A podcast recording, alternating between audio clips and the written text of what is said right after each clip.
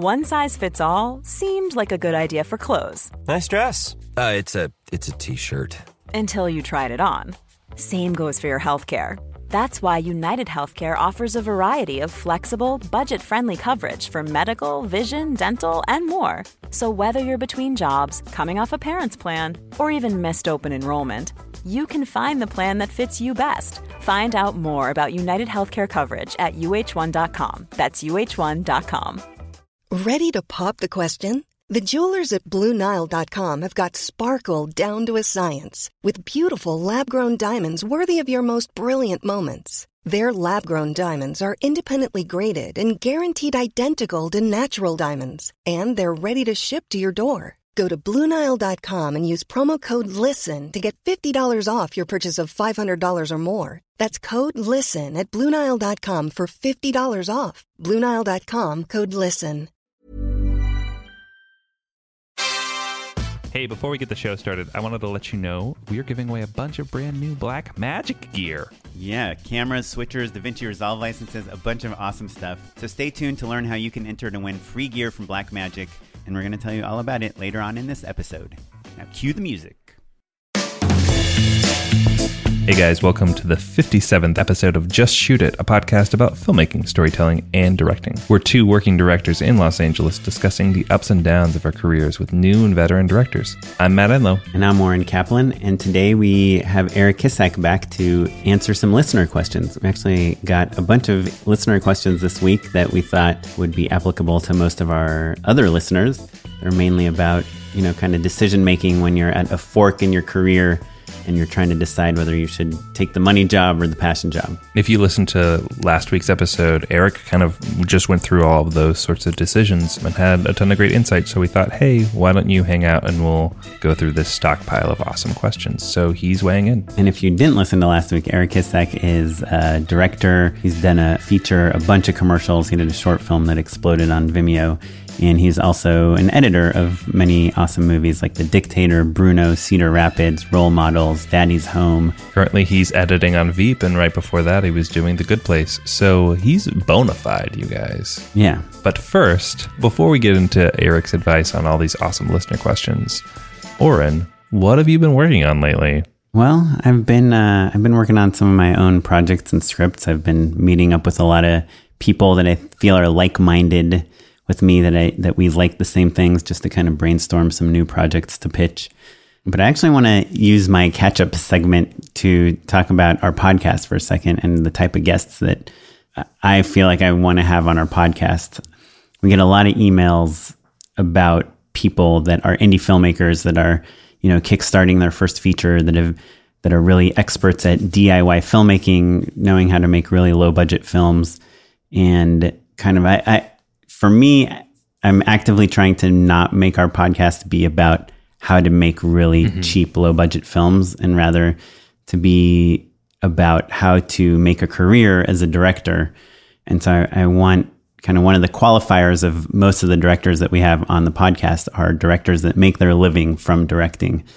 To me, there's there's something kind of motivational or inspirational about knowing that you don't have to be making these giant studio films to make a living as a director. One of the questions that we're going to talk about is from our listener, Luke Sheldon. And he actually wrote something really nice in his email to us where he said, I come from a small village in England where director isn't a job that exists. So I'm grateful to even be in the industry. And now, after listening to all of your podcasts, I feel like I've been given insights that would otherwise be unavailable to someone who didn't even realize that film school was a thing until a few years ago. So, you know, I'd, love to listen, to hear from our listeners if the guests that we're having on are the type of guests that that they like. There's this I don't know if it's a famous quote, but there's this quote that I've heard a couple times about people in the film industry, which is there is a ton of first time directors, but there are not really a lot of second time directors. and I'm kind of trying to weed out those first time directors because until you've, you know, kind of trudged through the trenches, it's hard to to know if you're gonna if you're in it for the long haul or not. And or I even want, if you like it, right? Yeah, and I want to have directors on here that are in it for the long haul because I think this podcast is about talking to people that are making a career, not making a movie. Yeah. Um, I think there's also uh, just a ton of really wonderful resources out there for people who are getting their start in that way. You know, like between Film Riot and Indy Mogul and No Film School, I, I feel like that that kind of hole has really been wonderfully you know filled and like kind of how we both got our starts right? Or like freddie w videos and like rocket jump has their own film school now as well. Like people are doing awesome work in that realm. So i think like our idea was that we would inspire people and relate to people in a in a different and hopefully unique way. Right. And also say, like, hey, you can make a living directing web commercials or branded series or, you know, whatever. Obviously, TV and movies and everything, but just that I think there's this misconception that you either have to make it big or you don't make it at all in Hollywood. And I think to me, the podcast is about that middle area that you don't have to be, you know, super famous. You don't have to be Steven Spielberg to be a successful director. And so, you know, hopefully you guys agree, but I, I would really love to hear from our listeners if you can just write us, a, drop us a line and say, hey, I like the guests. Hey, it would be nice if we got more DPs. Hey, it would be nice if we had more DIY filmmaking stuff. Just kind of what you guys are looking for from this podcast. Because I I think we're really enjoying making it, and we we've learned a lot, and probably even changed our own directing techniques based on our guests. Oh yeah, one hundred percent. And I would say also, you know, it's been really awesome to see. I think we kind of have found like a nice niche in terms of our audience, and like I'm seeing a lot more people tweeting to us, and like obviously like writing in these questions and things. That's been really wonderful. So like it's cool to see this sort of community forming of people who are you know in the same boat because that's really what this is project is all about. Is just kind of like you know connecting people who understand each other. Right. And saying, hey, it's okay to dream. yeah, ultimately, we're really excited about you guys. And this episode is kind of dedicated to you and your questions and the things you're interested in. So let's go into it. Let's hop into it. Thanks, guys.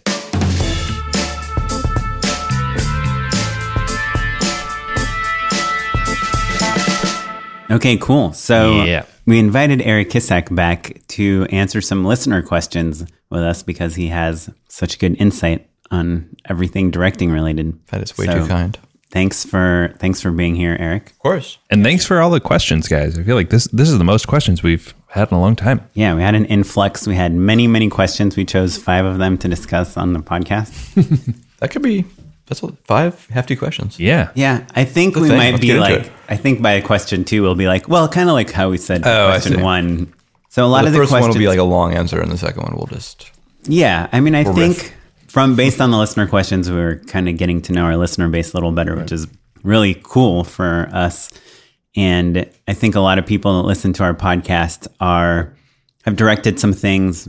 Many of them don't live in LA, Mm-hmm. and they're considering kind of the the full commitment. Like, should I move to LA? They're trying to figure out how shitty their life is going to be if they move here. I have some strong opinions about this. Well, Oh, all, all our lives are okay. I don't know. To Their me, li- it- our lives are pretty great. to me, it's like you can move. It, it well, makes why it why way don't you read the easier questions and then we'll get into it. I'm just going to answer them. okay. So our first question comes from listener Corey Jarvis. He says, I'm a stand up comic in New York City. To help build my resume over the past few years, I've started making sketches and even bought some of my own equipment. Recently, I wrote my first short and shot it in Times Square. The whole process was an incredible learning experience and has made me want to become a more proficient director and editor. I've read books, watched YouTube tutorials, but I wonder if a class would provide a more well rounded education.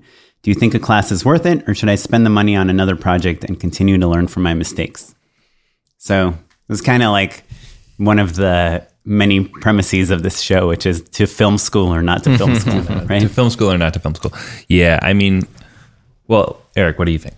I, I it's funny. I think that the question entirely hinges upon whether or not you have access to people that can give you good feedback. Basically, do you have do you have honest friends or honest you know uh, colleagues or, or or you know collaborators? Because I think that I'm a big fan of learning by doing. Assume, assuming you can get out of the little kind of bubble of of your head, you know, and if if, and if you can actually show it to people who who either are smart or know what they're doing and can give you really good feedback, that's that's kind of all you need, I think, to keep growing as a filmmaker and to keep making good things. And I think that's a lot of what school. I didn't go to film school, so so I, I can't fully. Yeah, I think I think you're giving too much credence to the notes you get in film school, which tend to be pretty. Well, pretty okay, bad. okay, that's fair. That's fair. But I think that just, I mean, everything that I know about film school from people I talk to, it's the meeting people Right. and, and and working and seeing their work and, and like getting the, the kind of interaction from from Mm-hmm. Seeing that. what mistakes they've made, all Yeah. of that stuff. Yeah, yeah, and and kind of being pushed by their work, do better work, and that kind of thing, you know. And so I think that you can get that from you know a, com- a community of filmmakers, say, you know, it doesn't necessarily have to be class, right. It's funny. I think of school films, you know, we're talking about film school, but school in general as its main goal is to provide a motivation that you've you're obligated to adhere to. You've paid someone, but if it's you know graduate school or your parents mm-hmm. force you to go mm-hmm. there, if it's like undergrad, and if if you want to finish it, you have to do the work. And to me, like the difference between successful filmmakers and unsuccessful filmmakers is 100% motivation. Yes. Mm-hmm. And so if the school kind of forces you to Right. turn in a script on Wednesday and, you know, put together a crew by next week or hey, out of these 20 students, we're only going to produce 3 of your short films, so yours better be like one of the top 3 best ones. I think that's what some people get. So, you know, Corey's a comedian that's kind of found his interest in in this medium where you can like kind of share your comedy much easier than just to a room full of people. So, you know, it, it's hard to be super specific with his case, but I think if it's like, if you're having trouble motivating and finding people to work with, then going to class is good. But if that's not a problem, then that money could be better spent Yeah, on yeah, I mean, my my instinct is just just keep making stuff and, sp- and spend the money on that, especially with comedy. Mm-hmm. You know, because I don't know how much comedy can be taught, and I don't. I also don't know. Like, obviously, filmmaking techniques can be taught, but I actually think some of the funniest stuff is when you don't necessarily know all the all the the techniques, and you're just mm-hmm. kind of figuring it out. And it's. I don't mean. I don't know. I I, I think that.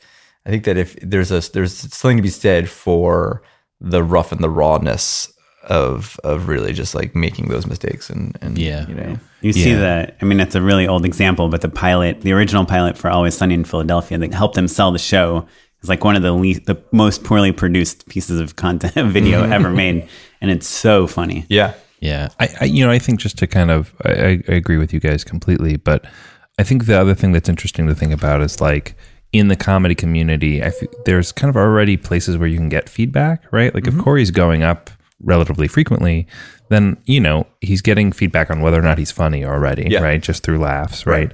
And like start putting up a couple of the videos you know, maybe screen them in front of your friends, make sure that they're like battle tested and ready to go, and then start putting those up. That is a free film school that also advances your career.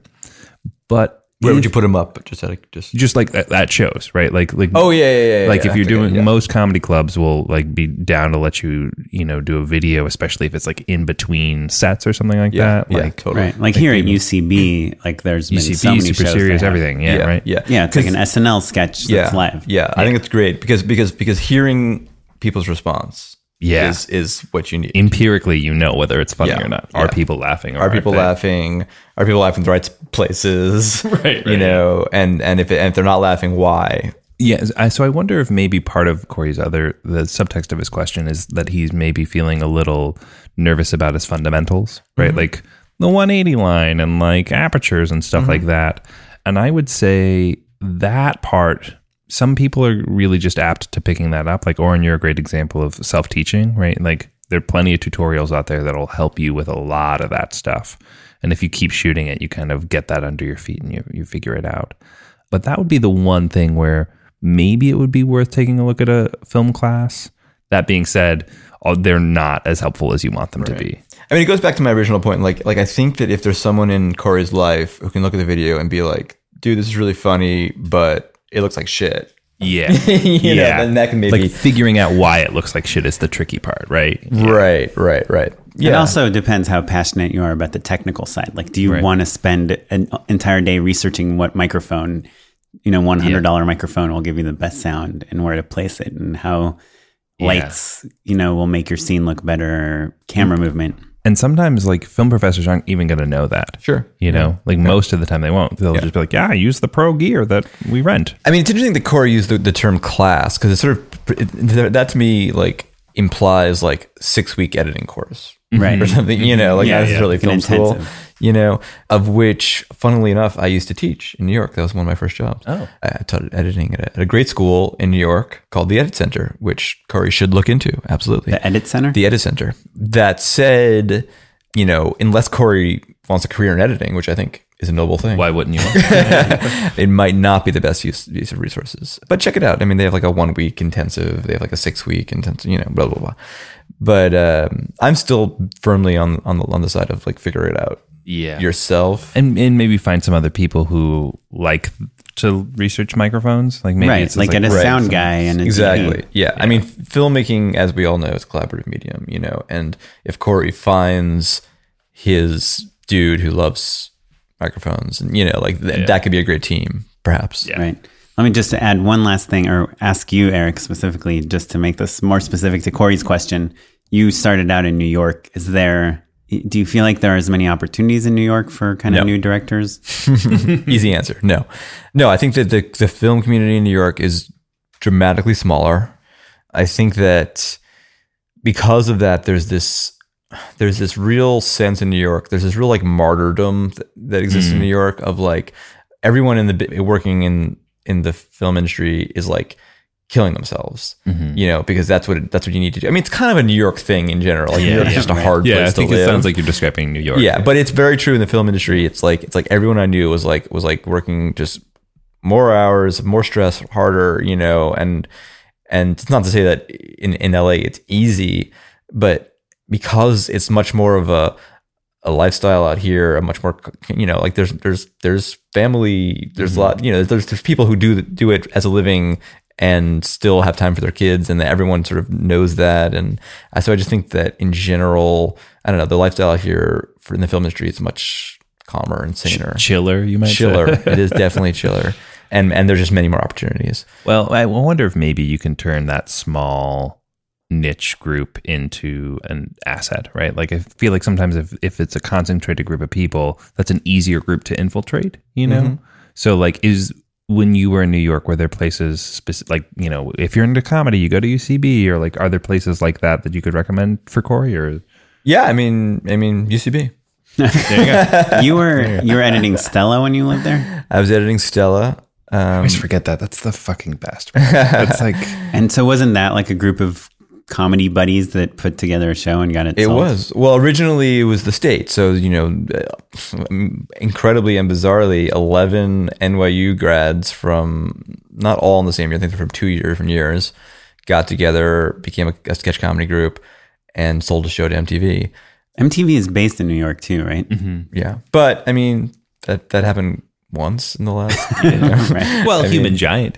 yeah, Human Giant, Whitest Kids You Know, Yeah, yeah, sure. which I also worked on. Yeah. I always forget that. Fuck man. God damn. So awesome. but you know, yeah. So yes, yes, absolutely. You know, there's there's there's groups, but I mean, hey, look, you know, almost every member of, of the state lives in LA now. Right. You know, Human Giant is all out here. The whitest kids are all out here. You know, and so yeah, you could argue so much chiller. yeah, there's so much there. You could argue, yeah, okay, they got their start in New York and they came out here, and I buy that. And so yeah, Corey should you know try to carve a name for himself in New York, but then he should move out here.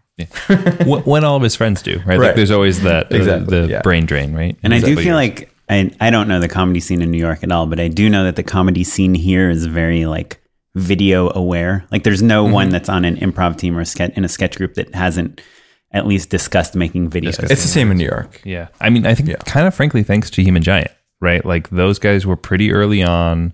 Yeah, Um, well, Stella also. Yeah, Stella, I guess that's Yeah. true. But literally, Eric, like some of the very first videos I've ever seen on the internet were Stella videos. Mm-hmm. Yeah. Fuck, man. well, Sorry. that's cool. It just blow my mind. Yeah, hopefully that's helpful, Corey. Cool. So our next listener question comes from Luke Sheldon. He says, I'm at the beginning of my directing career. I found a full time job editing for a production company in Chicago, and I see some opportunity in the future to, to direct for them. We produce basic corporate videos, although occasionally a more creative project will appear. Where I really want to head is movie or TV directing. If I was directing some projects for the current company as well as editing, it wouldn't leave me much time for personal creative projects. So my question is, which path do I take? Do I dive head first into commercial directing and swap my editing job for a commercial director's job in the future and then try to jump into TV and movie directing? Or do I just keep editing full time and build up a portfolio of creative projects on the side so that I can get hired for TV and movies and then work my way up to directing? Yeah, so I think maybe the key thing to think about because I feel like normally we know the answer to this question, but I think that he's in Chicago and that's an advertising town is kind of an interesting wrinkle in that story, right? Yeah, I guess I Like there's I- more opportunity there than kind of than you would than For basically advertising? for advertising. Yeah. It's so I. There was sort of a long question, but in, in the question, was there a, a mention of moving to Los Angeles? There was not, but I we actually did respond to Luke and mentioned. I mean, we kind of like tell people in We general tell people that move it's to LA. Yeah. yeah they don't have to, but it makes things easier. Right. But I think kind of a question that you know we we have for ourselves. We've just talked about on our last episode is do you dive headfirst into commercials and hope that leads to Mm-hmm. TV and movies, or do you just you know work as an editor, learning your craft and honing your craft while Yeah. Yeah. working independently on your TV and, and film? I mean, th- this question essentially is my life. so, so I'll kind of just sort of reiterate a lot of some something what I said last episode, which is that I think that I've come to believe that you should be in the building of the company that does what you want to do. it's, a, it's a poor metaphor, but basically, you know, if if you want to be doing film and TV, you should be as close to that as possible. Mm-hmm. And that's it sounds like that's the latter of what Luke is saying, you know, of of kind of like, you know, try to get involved maybe as an editor maybe you mm-hmm. know as anything in in in that world make those connections because it's all about connections we we can all agree Right, yeah. right that like you know it's the producer that you meet it's the studio executive that you become friends with that kind of thing you know I mean, but it, it's connections plus material equals yes success. Mm-hmm. 100% 100%. And so it's that material is is it better to have this awesome short film like The Gunfighter or is it better to have like 10 branded spots for Pepsi and Microsoft, you know, and Quiznos? Yeah, I mean, it kind of it, it's it's a combination of what do you actually want to do, right, and like honing your skills, right. I think mm-hmm, that maybe mm-hmm. the th- yeah the thing that we need to keep in mind is that like this is a company that has a lot of corporate videos and like some cool creative stuff, right? Right. And chances are that he will probably get the, the less cool stuff less starting cool stuff. So I think like there's a pretty limited, uh, or rather diminishing returns in terms of like how polished your craft becomes when you're doing corporate videos. Mm-hmm. Not to shit on them because I think actually the game corporate video game has like really skyrocketed with the advent of like DSLRs and like being a one man band. I think that there are a lot. Mm-hmm. And also as they meld into like TV or internet Yeah. commercials. Like there's this company I've talked about it, Sandwich Video, yeah, that does they basically do app commercials. right. But they're really freaking good. and they'll do broadcast commercials in the same campaign. yeah, yeah. Yeah, like those um, True Car commercials. Yeah, like, those are running sandwich for, like, videos. Yeah. Yeah. so it's brief it's worth briefly talking about the fact that I got my start as a commercial as a, as a corporate Oh, interesting. video editor Before the state. yes I spent 3 years as a corporate video editor how old are you?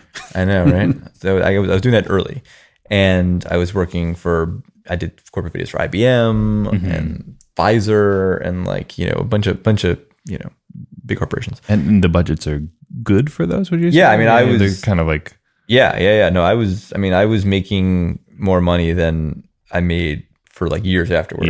yeah, yeah. you know, and I had for a long time had this idea that I would somehow work my way up Mm-hmm. from what I was doing to some things that I wanted to be doing. right, right. You know, and it took me a long time to realize that that wasn't going to happen. You know, and it, may, it might have just been completely naive, and I just and I just want to make sure that like it's clear that like it, there are different silos. Mhm. You can't take a corporate video, even if it is literally the very best corporate video that like moves people to tears. You Yeah. cannot take it to a TV studio and be like, "Look what I did." Yeah. it doesn't work. Exactly. Yeah. So I had so I basically it, it took me three years, but I realized okay, I need to start again, and you know wound up through a bunch of zigs and zags working in commercials. And I was like, you know, like I was like editing, I was like editing commercials, and I was like, okay, this is this is this is this is closer. This is like a step in the right direction. It took me another year to realize I was just in another silo Right. you know, and that it didn't it didn't connect.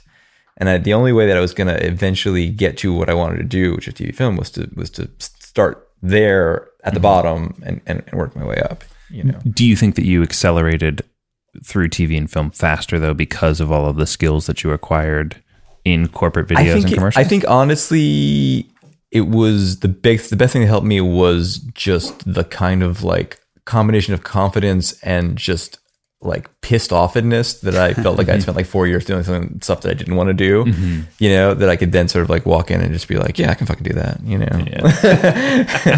you know.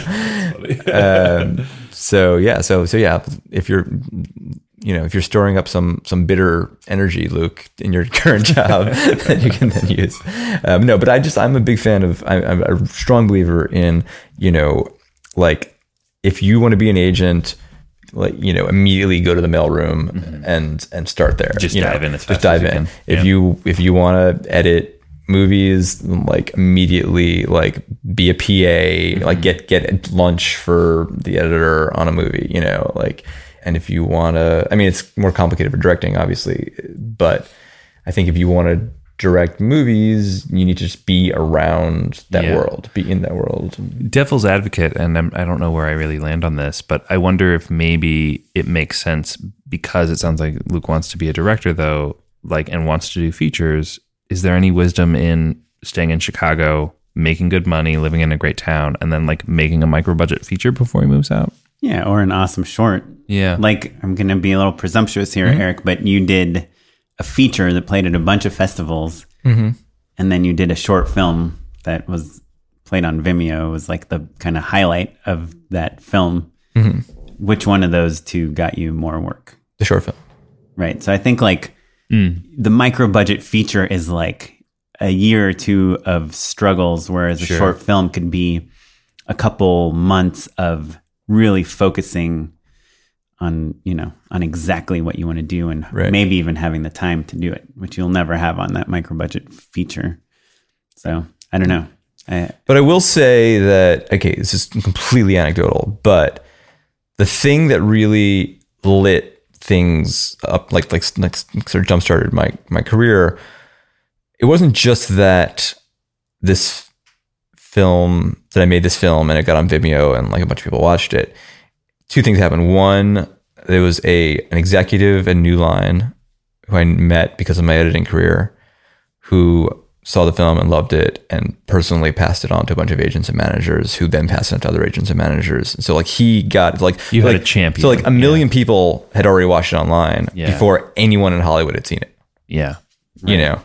And That's funny because normally we call it talk about Hollywood viral. Normally it happens Hollywood viral first and maybe never a million people. Right, right. Yeah, that's funny. Right. So so it was because of my insider knowledge that that happened, and my commercial. You know, I mean, I uh, eventually a bunch of other bunch of commercial people sort of came knocking, but the production company that I signed with that did well for me is entirely because a filmmaker named Ruben Fleischer of Zombieland fame.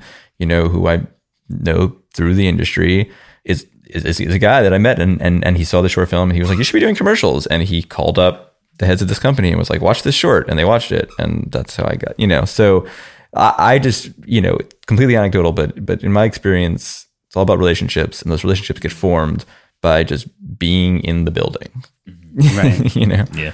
Yeah, no, I think I would agree with that. I mean, I again, it's like the it's being in the building plus having something to show. hundred percent. Yeah. So yeah, I did my first huge, huge job was like a twenty five thousand dollar CPR training video. It was like two hours. I had to do an English version, and a Spanish version. I worked my ass off on it for like three months, you know, and we had all these dramatized scenes, but at the end of the day, there were people doing CPR, you know, and having strokes and stuff. And the first thing that got me like the type of job that I wanted was like a YouTube video I made, you know, not that Right. big budget, big budget. I mean, for me, that was a hu- massive budget Right. uh, for a corporate video. So, yeah, I mean, I guess what we're telling you, Luke, is if you really want to do more narrative storytelling, do Yeah. narrative storytelling. It's like what they Yeah. pe- tell writers all the time, right? If you want to be a writer, right? Right. Yeah. That's what I would say. And move to LA. Yeah. It's so much fun. Yeah, Come on out. super affordable. um, Well, I mean, you know, it's not like Chicago is is Wichita, you know. Yeah. Yeah. yeah, you'd be surprised. cool. Okay. Well, so our next question is from Scott Harper. He says, Hey guys, how are you? I was wondering how creators make money off of free content, like The Gunfighter or Miss 2059, which is a series that I directed, or Shitty Boyfriend, which is a series that Matt directed, for example. Yeah. Well, so in I- that's kind of two different situations, right? So Eric, you kind of the gunfighter is like was a portfolio piece, right? You did it on spec, right? So you did you end up making any money off the gunfighter? No. Did you pay for it out of your own pocket? Yes. Uh, the gunfighter cost $25,000. How long is it? Nine minutes. So that's still kind of a bargain, right? Like Yeah, yes and no. I mean, twenty five thousand dollars is a lot of money. it's a lot of money. Yeah, it's yeah. a lot of money. And you can make a short for for nothing. $100, Or yeah, you yeah. could, you know, or Exactly. you can make a you really. shot in a real saloon yeah, yeah, real yeah. So and this is a stunts. period piece with, you know, the You're sets still and the- calling in favors, I guess. what I Oh mean. yeah, yeah, yeah, yeah, yeah. So yeah, yeah. I mean, yeah, we could have spent hundred thousand dollars on it easily, you know.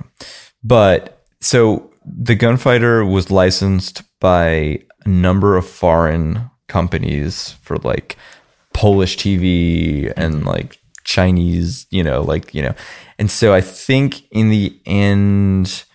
I think something like about ten thousand dollars came back in, mm-hmm. all told, including a couple festival prizes. You know, so I don't think I quote unquote made money off of it, but some money came. You made back some money, and of course, like that created more opportunities. That But the, yeah, the absolute number one reason I did it was to get work, and I've easily gotten more than twenty five thousand dollars worth of work, or fifteen thousand. You know, like I much more. Right. Just just from work that came directly from the gunfighter. So for me, it was a, it was an investment in my career, and so yeah. So yeah, I would say for these Verizon Go 90 shows, I mean, they put out a press release last year saying that they don't expect to make money back on any of the Go 90 stuff for like three or four years. Yeah, like that's part of the plan. And, you know, they're not unlike uh, TV in in that they're you're not paying out of pocket for to watch those shows, but you know they're making money on advertising and uh, you know foreign licensing deals and things like that. So we're we're of course paid and our crews are paid, and you know the budgets aren't insane. They're not like you know as big as say TV budgets, but they're still you know like mm, independent film budgets basically. And it's still like a gamble. Like for every bored to death, you get a Game of Thrones, right? Right. Like I the love bored to death. right, but I don't know if that's a huge Love moneymaker for HBO. Yeah, no. And so I think with just said Go vinyl. 90 Yeah, yeah, there you go. Yeah. or Crackle, let's say they have one show anyone's heard of, right? Comedians, Comedians, in cars yeah, getting yeah, coffee. yeah. I, I think there, you know, in Hollywood, that is like studios. They make a hundred movies, and five of them make money, and ninety-five of them lose money. But those five make so much money that it covers the losses. So I think our shows are, you know, that they're in that ecosystem of, you know, new digital shows. It's a new medium still, and Verizon, who you know, I think this digital channel, like putting a million dollars into a digital show, is not a big Yeah, deal for them. deal. Right. Um, but just to be clear, so the it's unclear exactly if he was asking how we the filmmakers get make money or how the company makes money. But just to be completely, completely clear for people listening, you guys were paid Yeah, by yeah. the company to make this quote unquote free video. Yeah, our rates are the same whether they're it's a flop or a hit. Yeah. Right, right. Yeah, we're directors for hire. Yeah.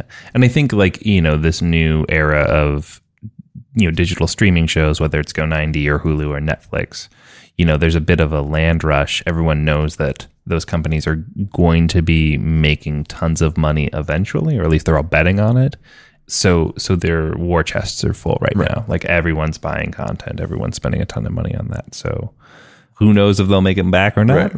But you know, Will they will they be Netflix or Yeah. will they be you know, Netflix, like, I don't know about Netflix being cash positive. They just like borrowed like a billion dollars last year hmm. that they're investing all in, you know, new content and their library content is shrinking. So clearly there's a, Right. you know, there's an idea there that basically it'll just be become not unlike HBO. Right. right? Right. But yeah, we'll see. Yeah, and just to clarify to our listeners, especially if you're new, like Matt and I, and to some extent Eric, when you're wor- when he's working on like commercials and stuff, we basically get you know we have a day rate or a flat rate or a project rate, and we just the, there's a budget for you know a Go 90 series or a commercial or whatever, and one line in that budget is how much they're going to pay the director, and we get that money. you know, and whether whether it's all upfront or split up over the course of the progress of the project. typically it's spread out over the course of yeah. the project. Yeah. Usually you'll get, you know, something like a third up front, a third when production's done, and a third when the final edits are delivered. Yeah. They don't want to give you all of the money before post is over, basically. But there's a, there's there is a vast a vast array of free online videos that people make, like the gunfighter, who just want to get attention. Very premium videos too. Like I would Yeah. say most of Vimeo Exactly. like in that situation. Yeah, yeah, yeah. So if you're a filmmaker and you're, I mean, you know, we, we mentioned, uh, not this episode, last episode, we mentioned every frame of painting. And I don't know how that guy makes money. I don't know if he does. Patreon. Yeah, the Patreon he makes mon- money now. Well, But there you go. but like Squaresville season 1, I kickstarted $12,000. The show cost much more than that, especially if you paid for favors. And it's the same situation as you, Eric. It was like, oh, that's how my career started, basically, is by kind of taking that gamble early on. Yeah. Before we move on to the next question, I feel really bad, but I remembered something I wanted to tell Luke in our last question. Do you guys Oh. mind if I say it? yeah, go for it. So there's like one of my tutorial gurus. There's two websites I go to do, to for tutorials: VideoCopilot.net. It's like the After Effects, and Grayscale Gorilla is for Cinema 4D. And Nick Campbell, who runs Grayscale Gorilla, one of his edicts for himself is that if he feels like he's the smartest guy at a company or the most talented or kind of at the top of his game, he'll move to a new company or to a new group of hmm. people because the second you're only teaching and you're not learning, you're kind of like missing out on advancing your career. So I like that. again, to Luke, if you're like, it's like what Eric said, like, you know, you get to a point where you just feel so confident about your work. And that's like not the best place to be because it, it's better if you go into a new company and you realize, oh, wait, I'm at the bottom and I can learn all these things to, to go up to the next level. Cause I, after I did that CPR training video, I remember I did like this comedy video for someone that hired me and I was like, just trust me. It's going to look amazing. It's going to be edited like so well. it's going to sound like a Trump speech. Like people are going to be cracking up. It's now it's just all about the writing and the acting. If you guys can can bring me the resources, like do not worry about like the technical part. It's going to be amazing. And guess what? It wasn't it wasn't that great. But at the time, like when I was I, made got like the best CPR training video in the in the industry. I felt like I was at the top of my game. Is know? there a link to the CPR training video that we can see? Yeah, I probably have some videos. I mean, I they're, sta- love they're to see standard def. Can you watch that stuff still? Mm, yeah, forget it. we shot on like a DVX 100 or something. Nice. Stand behind the victim and locate the navel. Place your closed fist above the navel and grasp it with the other hand. Now perform forceful inward and upward abdominal thrust. But my wife's pregnant. Won't that hurt the baby? Good point. When dealing with either a pregnant or obese person, place your fist over the center of the breastbone and thrust only in- Anyway, so so yeah, so to me, it's like again back to the question of motivation or like what makes a filmmaker successful. It's like always kind of trying to move to the next step up. And like Eric said, if you're not in the building where people are above you or you know can teach you something, then you're probably moving slower than you can. Okay, so this next question comes from someone that Matt labeled as Justin. Mhm. I don't know his last name, but What should, what should we say? Or I guess I'm Justin Marcher. oh, Justin Marcher. Yeah, Um, I guess. Justin M says, been enjoying Just Shoot It. Good stuff. The latest episode got me wondering about animation and commercial work. I see commercials for everything from Pop Tarts to medications that I could duplicate in animation. Do you have any opinion on whether it would be a good idea for me to reach out to LA production companies directly offering animation services? Or do you know of any resources that might help? Thanks. So this guy is an animator, filmmaker, animator, and thinks he can be of help to commercial production companies. Do you think like the soliciting them directly is helpful? Yeah, I think that that sort of world is a little tricky because, in my experience, there are animation houses, right? Like Titmouse is kind of like the easiest example, where you know they're an entity that has like a staff that can kind of balloon up to whatever they need production wise, and all of their animators are like CalArts guys, most likely that, you know, they kind of can emulate whatever style they need, right? So, like, it's a bunch of producers, like, sort of like motion graphics will do this as well. There'll be a bunch of producers, they will be like, hey, here are all the looks that we've got. You know, Comedy Central will say, hey, we want to do an animated show. And then they'll be like, okay, well, here are all of the different looks that we can do. And here are a couple custom pitches. These are the price tags based on how involved the animation process will be once one of those companies says yes, then they're kind of just farming it out, right? So like you have to be the sort of person who's either super versatile or you know you're doing character rigging or you kind of you're either super specialized or you have to be able to do everything. I feel like in your experience is that accurate to you guys? Sort of like VFX too. Yeah, I mean, I think I think that it would be a hard pitch to go to like get a Pop Tart commercial, you know, because like those those commercials are like, you know, first of all, they're it's risk for them. They're not gonna like take a gamble on some someone they don't know. You know, they're gonna go to like the top five company. You know, but I think where there's a great opportunity is like one level below. You know, where it's like, you know, mm. a, a more medium budget thing that maybe couldn't even afford some sort of commercial. Yeah. you know, or or, or like the, you know, yeah, it's like they want to do a sequence that's out of their price range, but this guy can come in and sort of say mm-hmm. like, well, I can do it for half what Yeah. anyone else would charge. You know, I mean, that's sort of like if you if you have the skills and you're willing to underbid, Right. you know, it's not like you, you you're not going to go to Johnson and Johnson and get their work, but you could go to I don't know Tom's Shoes. I don't know why I said that, but Yeah. like you know, I was recently involved in an animated, like a fully CG animated commercial. And, you know, it's like a smallish budget, like 50 grand. They wanted a 30 second broadcast ready spot that had like a bottle of their product kind of dancing mm-hmm. on a white background.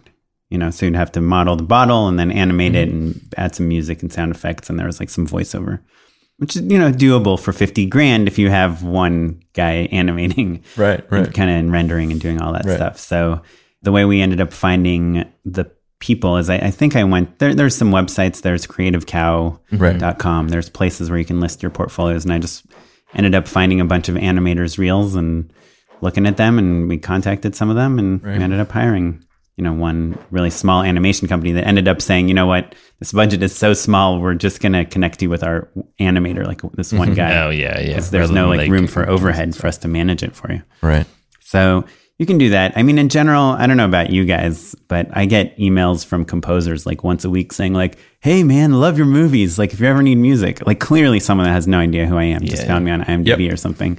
Same. And 99% of the time, I just ignore it. Mm-hmm. But if I was on a day and I needed music that day, I would probably listen to it.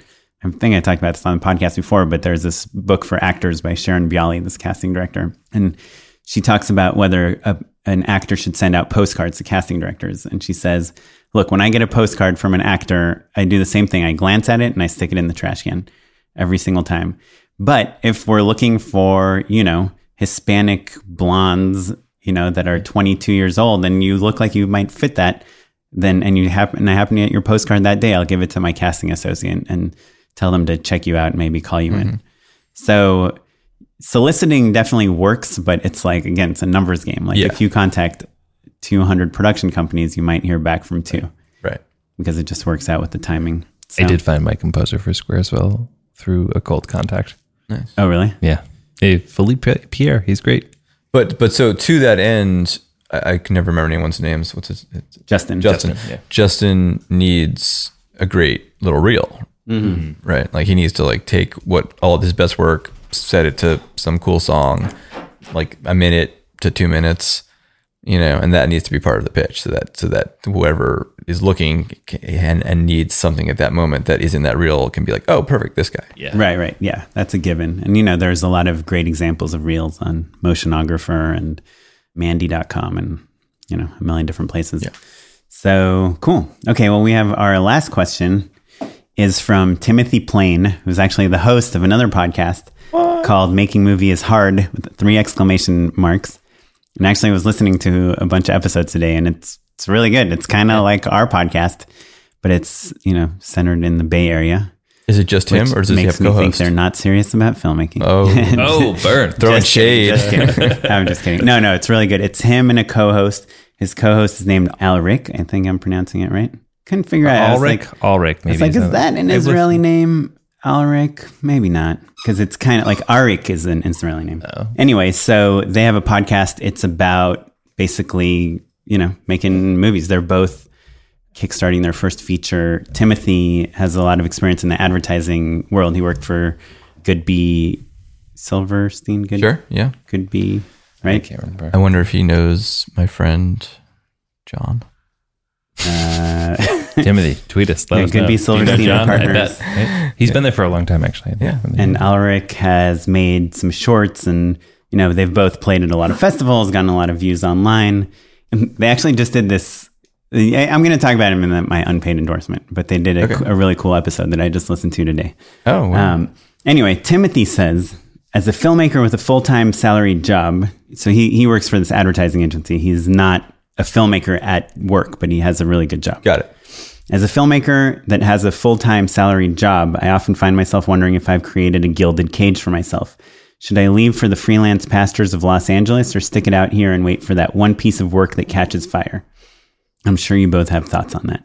Yeah, I think uh, there's a couple things. A, we always talk about San Francisco is not a cheap town, right? So, in terms of transferring from San Francisco to, to Los Angeles, if you can get a great ad agency job there and you can get one here as well, I feel like your money goes a little bit further, right? I Yeah. think we've talked about that. But I think like the thing that bumps for me most specifically is like the idea of an ad catching fire or a video of some sort catching fire and that being the linchpin in launching your career. And obviously, like Eric, that's literally what happened with you, right? But I think it was a situation where you were in the building, right? Like you were there Yeah. to be able to seize on all of those opportunities that that great short film that But but there's a huge difference between Eric making the short that he wanted to make that showcased his skills and you making the best version of someone else's creative work. Yeah, but I think he's talking about like he does his own creative work as well, just in San Francisco. Yeah. Correct he- or no? Yeah. I mean, right now his job is producing big ad campaigns, like big Right. budget ads.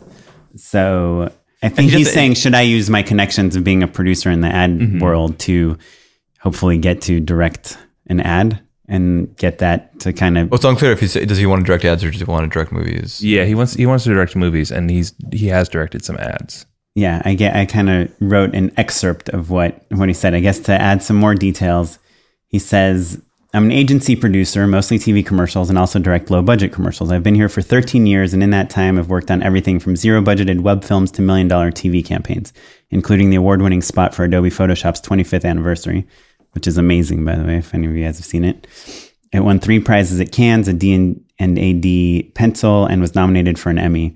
But as comfortable as I am here, I've never been completely satisfied because what I really want to do is direct feature films. So outside of work, I write and direct short films and soon my first feature in the hopes that something will catch fire and I can transition from advertising into narrative work. I'm Yeah. following in the footsteps of Dan Trachtenberg, who I'm familiar with Portal and 10 Cloverfield Lane, but I don't know how he got there. Do you guys know anything about his career? no. Not really, no. Yeah, I mean, I think that I just go back to my my gotta be in the building, you know, kind of thing. I mean, Dan Trachtenberg, you know, he fell in with the Bad Robot people. You know, Yeah. I know he was developing a couple projects with them. I think the first couple didn't didn't pan out, but then Ten Cloverfield Lane did, and you know, he just he he he was in he was in the right building. I think if you're in San Francisco doing ads, you're just not re- meeting the not just in, not just like not meeting like the producers or executives who are going to greenlight your movie, but you're not meeting like the writers who are going to mm-hmm. you know like collaborate with you and make a great script. You're not meeting you know the actors who are going to sign on to you know you're not you're just not making those connections that are going to come together to make a great movie. Right. I think there's also something to be said for being around other filmmakers just because there are things that wouldn't have occurred to you, right? It's not Yeah. all about like connections doesn't just mean like how can other people help me, right? But like Right. right here having this conversation, you can't do it in San Francisco because there aren't enough people, right? I mean, I guess they are, but like it's a different sort of situation. Like Yeah.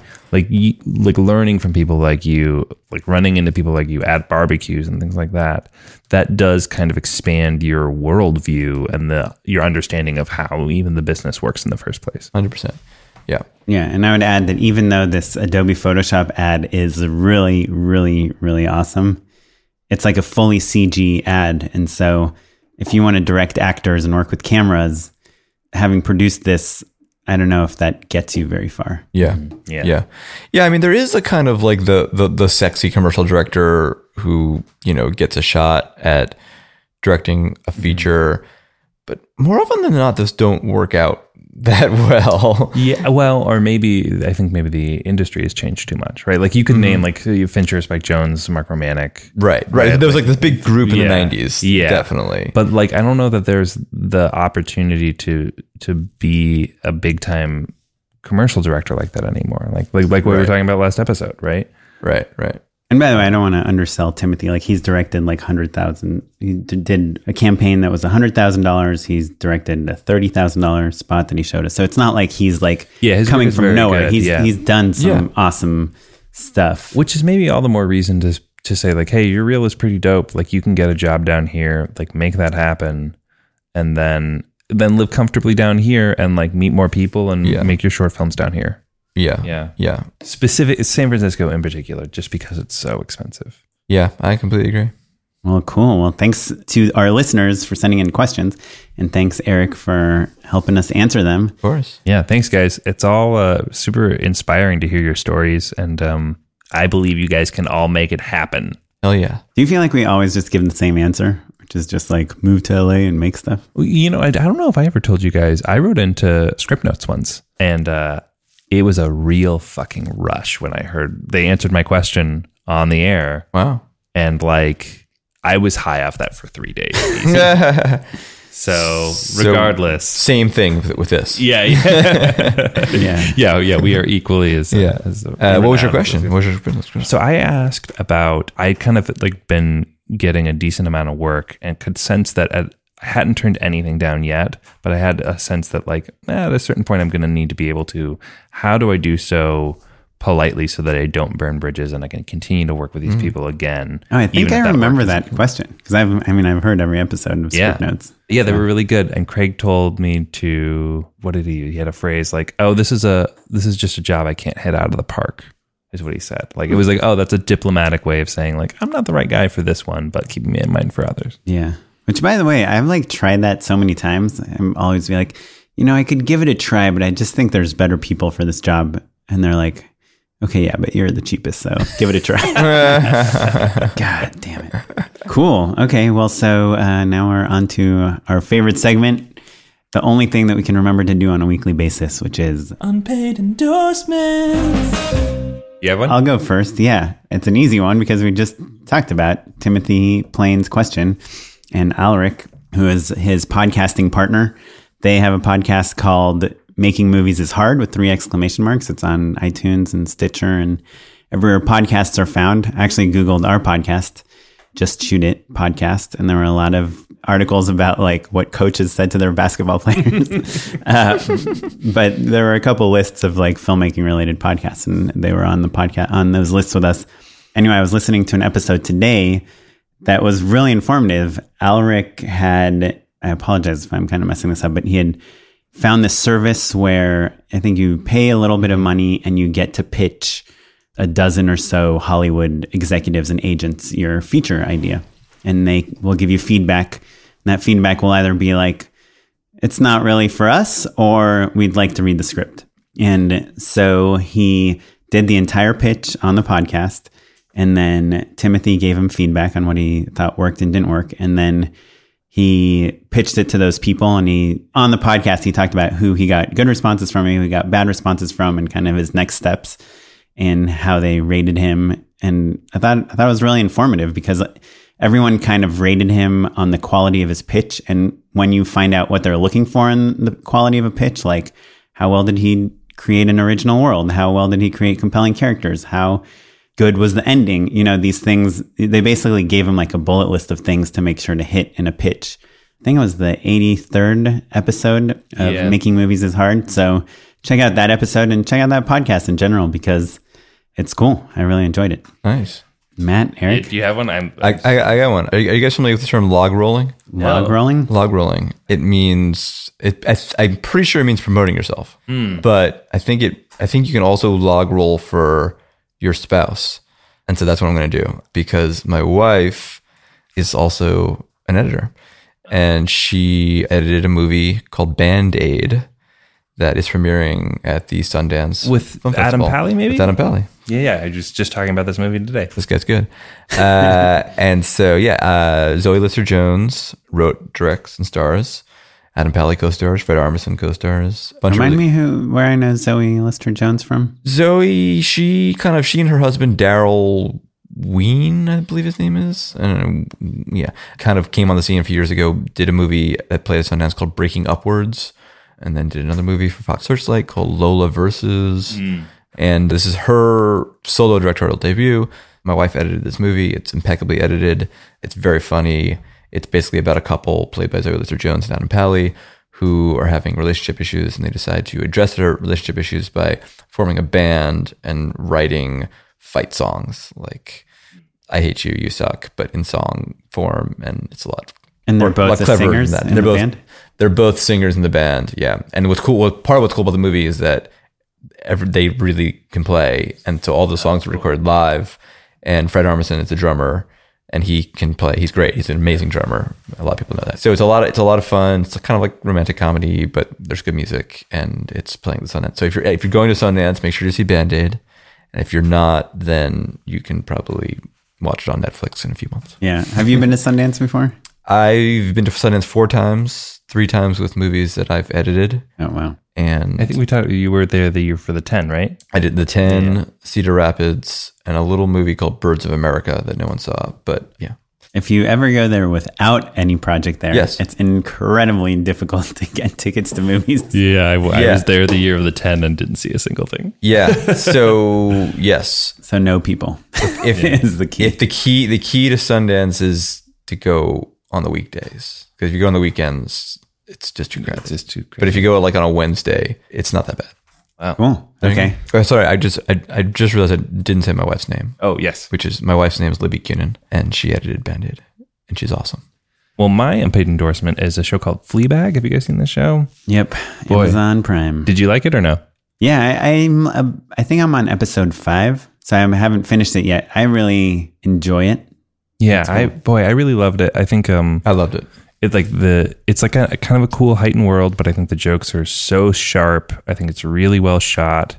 I think all the performances are great. Yeah, I, th- I just thought it was awesome, and I think it really kind of unfolds in a fun, sort of mysterious way, and kind of it's just got a really clear, clean point of view. That's And a cool incredible. style. It's like Yeah. House of Cards if it was about a British sex addict. Yeah, and and it- dark past. It, it- I think it's, so. It's uh, based off of her Fringe show. So she had a one woman show. So I think that's kind of where some of that first person stuff comes from. I could be wrong. No, you're right. But yeah, I just thought it was really great. It's on Amazon Prime, so you guys probably have access to it, and it's great. Yeah. By the way, if you don't have Amazon Prime, get Amazon Prime That's for a, the free that- that's, a, shipping. that's a collective unpaid endorsement.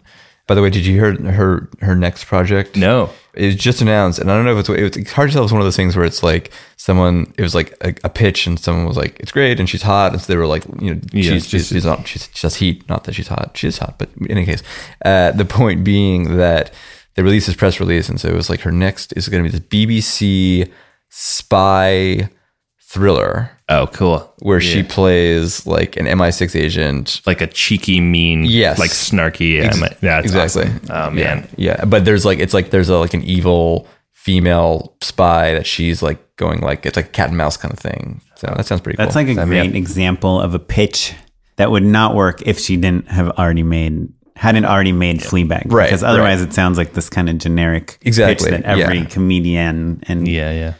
In the world would pitch. But Yeah. once you're but you preload you it with her faith personality. that she could pull it off because she she did Fleabag. yeah. Yeah. Well, cool. Well, thanks again, Eric, for joining us. And Two in a row. Yeah. We can find you at erickissack.com. Correct. Or uh, find out about your editing on imdb.com. Correct. How do you spell that? JK. Cool. You can find me on Twitter. I'm at Smitey Pyleg. And I'm at Mr. Matt Enlow. You can find out more about the show on our Twitter at Just Shoot It Pod or on our website, justshootitpodcast.com, where you'll find out all about all of the stuff we talked about. Maybe we'll even include some of the excerpts from the people who wrote in. Thanks again for writing in, guys. It's really awesome. You guys can do it. Thank you so much. And while you're at it, maybe rate us on iTunes. It Really helps the show grow. Yeah. yeah also, so- also, I, I also have a Twitter account, which Oh, is at. Eric Kissack, which which Matt knows because he followed me today. Hey. Hey, at Eric Kissack. At Eric Kissack. Eric with a C. Kissack E-R-I-C, and a C. K I S S A C K. Cool. Awesome, guys. Music was provided by the Free Music Archive. and the artist Jahzzar. And this was edited, as always, by Eric Crepeau. Thanks, Eric. And if you have any trailer you need edited, please check out flashpoint.io. It's Eric's company. They do awesome stuff. And he'll give you a great deal. He'll give you 10% off if Tell you mention just shoot it. podcast. right? Who Yeah. knows? Let's try that. Thanks, guys. Okay, bye. And Alaric has made some shorts, and you know they've both played at a lot of festivals, gotten a lot of views online, and they actually. Sorry, my dog is chewing on a Like, squeaky toy. having so much fun. So bored with our podcast. Planning for your next trip? Elevate your travel style with Quince. Quince has all the jet setting essentials you'll want for your next getaway, like European linen, premium luggage options, buttery soft Italian leather bags, and so much more. And is all priced at 50 to 80% less than similar brands. Plus, Quince only works with factories that use safe and ethical manufacturing practices. Pack your bags with high-quality essentials you'll be wearing for vacations to come with Quince. Go to quince.com slash pack for free shipping and 365-day returns.